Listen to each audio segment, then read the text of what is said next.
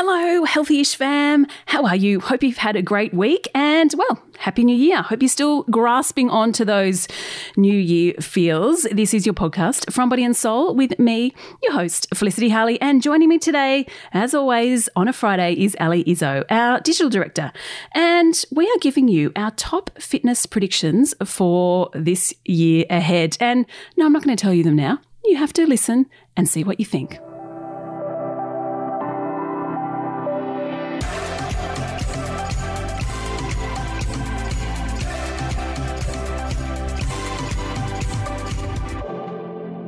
Ali, Happy New Year. Another week down of January. How many weeks can we say Happy New Year for? Can we say it up until Feb? Because I still can't believe it's 2023. yeah, I think we've got a few more weeks left in us, right? We've got a few more weeks, right? Yeah, it's New Year. It's still we're still New Year, new New Year, new me, right?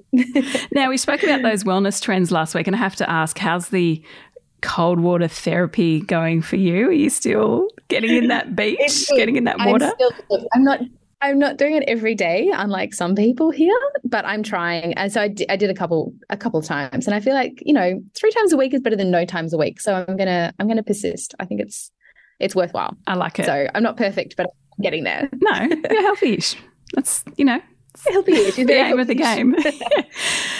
Now, yeah, um, emphasis on the ish. Yeah, absolutely. Fitness trends. What are you tipping as the, well, one of the biggest fitness trends of the year? Yeah, I think fitness training generally, I think you'd probably agree, Fliss, from like everything that we see in the industry. But I think the attitude towards working out has changed immensely. So there's there's lots of things we could talk about, but this is sort of a macro trend that I've noticed over, you know, a whole bunch of different categories of of exercise. And it's got to do with getting outside, that's definitely something that's come post COVID that is sticking, which I think is wonderful. And people are, you know, really uh, sort of experiencing the benefits of being outdoors, not in a gym, you know, getting sunlight in in their eyes, literally vitamin D, fresh air, etc., and all the like calming benefits that, that comes with in terms of being in green space, but also sort of the revival of like daggier, and I'm doing air quotes here, um, pursuits, things that used to sort of be in the realm of like your grandparents or even like older parents. You know, it was like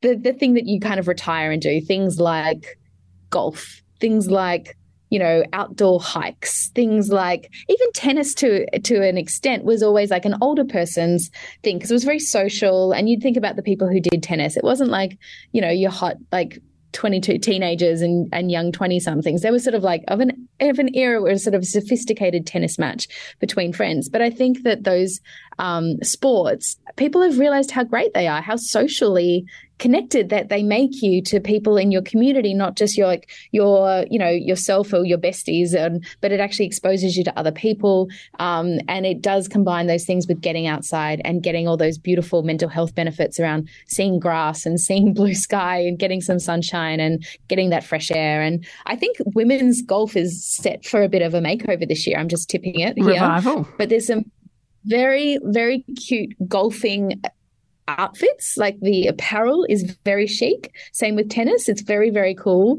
Um, and there's a there's some great like providers golfing uh, driving ranges and and those sorts of things who are catering to a younger demo. Um, and i think you know it's such a great social sport. I think it's shaking off those sort of like daggier kind of connotations and i think that's great. I think it's cool. I like that trend. I'm into that. Actually i've spoken about these this group of friends i've got. We call ourselves the hiking mamas. It's just our whatsapp group name.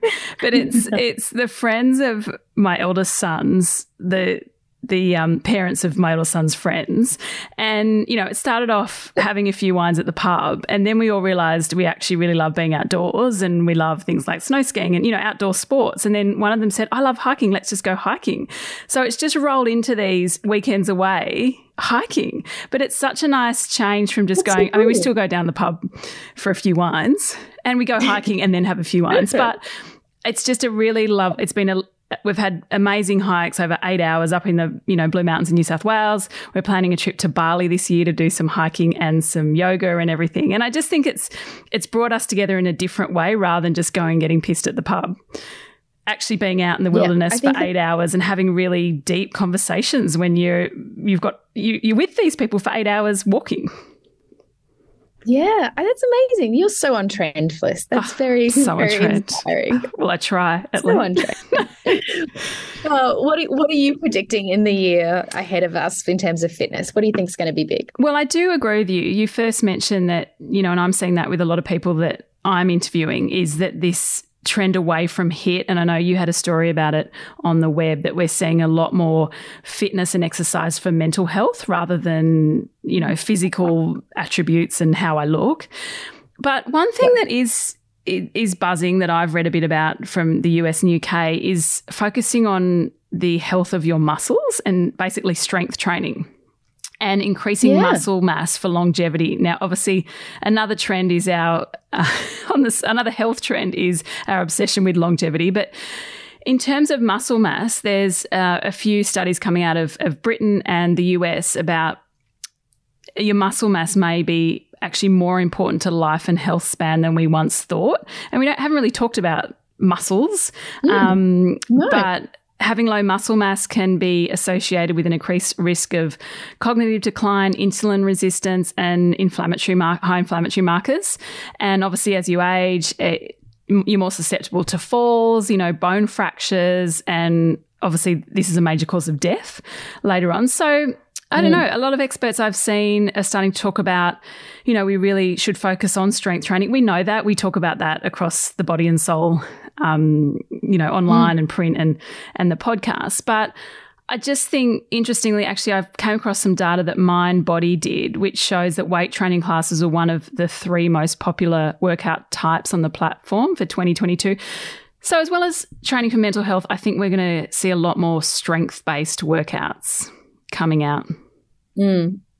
Yeah, I think that's such a nice, like, um, change from, as you said, workouts that focus on particular body types or the the physical aesthetic effects of like working out for a booty or abs or whatever. I think that idea of strength kind of does actually kind of couple and help the mental health aspect as well. It's like if you feel strong in your body, you'll feel more confident, which I think helps your mental perspective too. Like I think it's a really that's such a good motivator to have when you're stepping into a gym or stepping into your workout is just to feel stronger. That's yeah, it's, and it's sense. a lovely feeling when you feel strong. Like I know when I've been doing a bit of strength training, you know, I do lift weights in the gym or I do yoga and I'm feeling really strong it feels amazing mm. compared to when I think, oh wow, I'm, I'm mm-hmm. like totally just dropped the ball for a couple of months and I don't feel strong. And so yeah.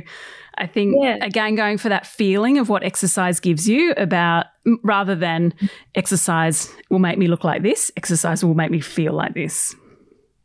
Yeah, I think that that's such a good shift. So if that's what's in the year to come, I think that's very positive. Okay, well, we'll get out there playing tennis and uh, lifting our tennis rackets and then having a wine afterwards. Ali? yeah, I like that. Thanks for coming I'll see back you on, the on Healthyish. Yes, see you on the court. Do you agree with us or are we missing one? I'd love to hear from you. Drop me a DM at Felicity Harley or you can jump on our social media and join the conversation on there as well. We are on Instagram, Facebook, and TikTok. Or bodyandsoul.com.au is also a great place to go for lots of inspiring fitness advice. And one last thing can you please rate, review, and subscribe to this podcast and share it with a friend, guaranteed to give you a pick me up every morning throughout 2023. And until tomorrow, stay healthy ish.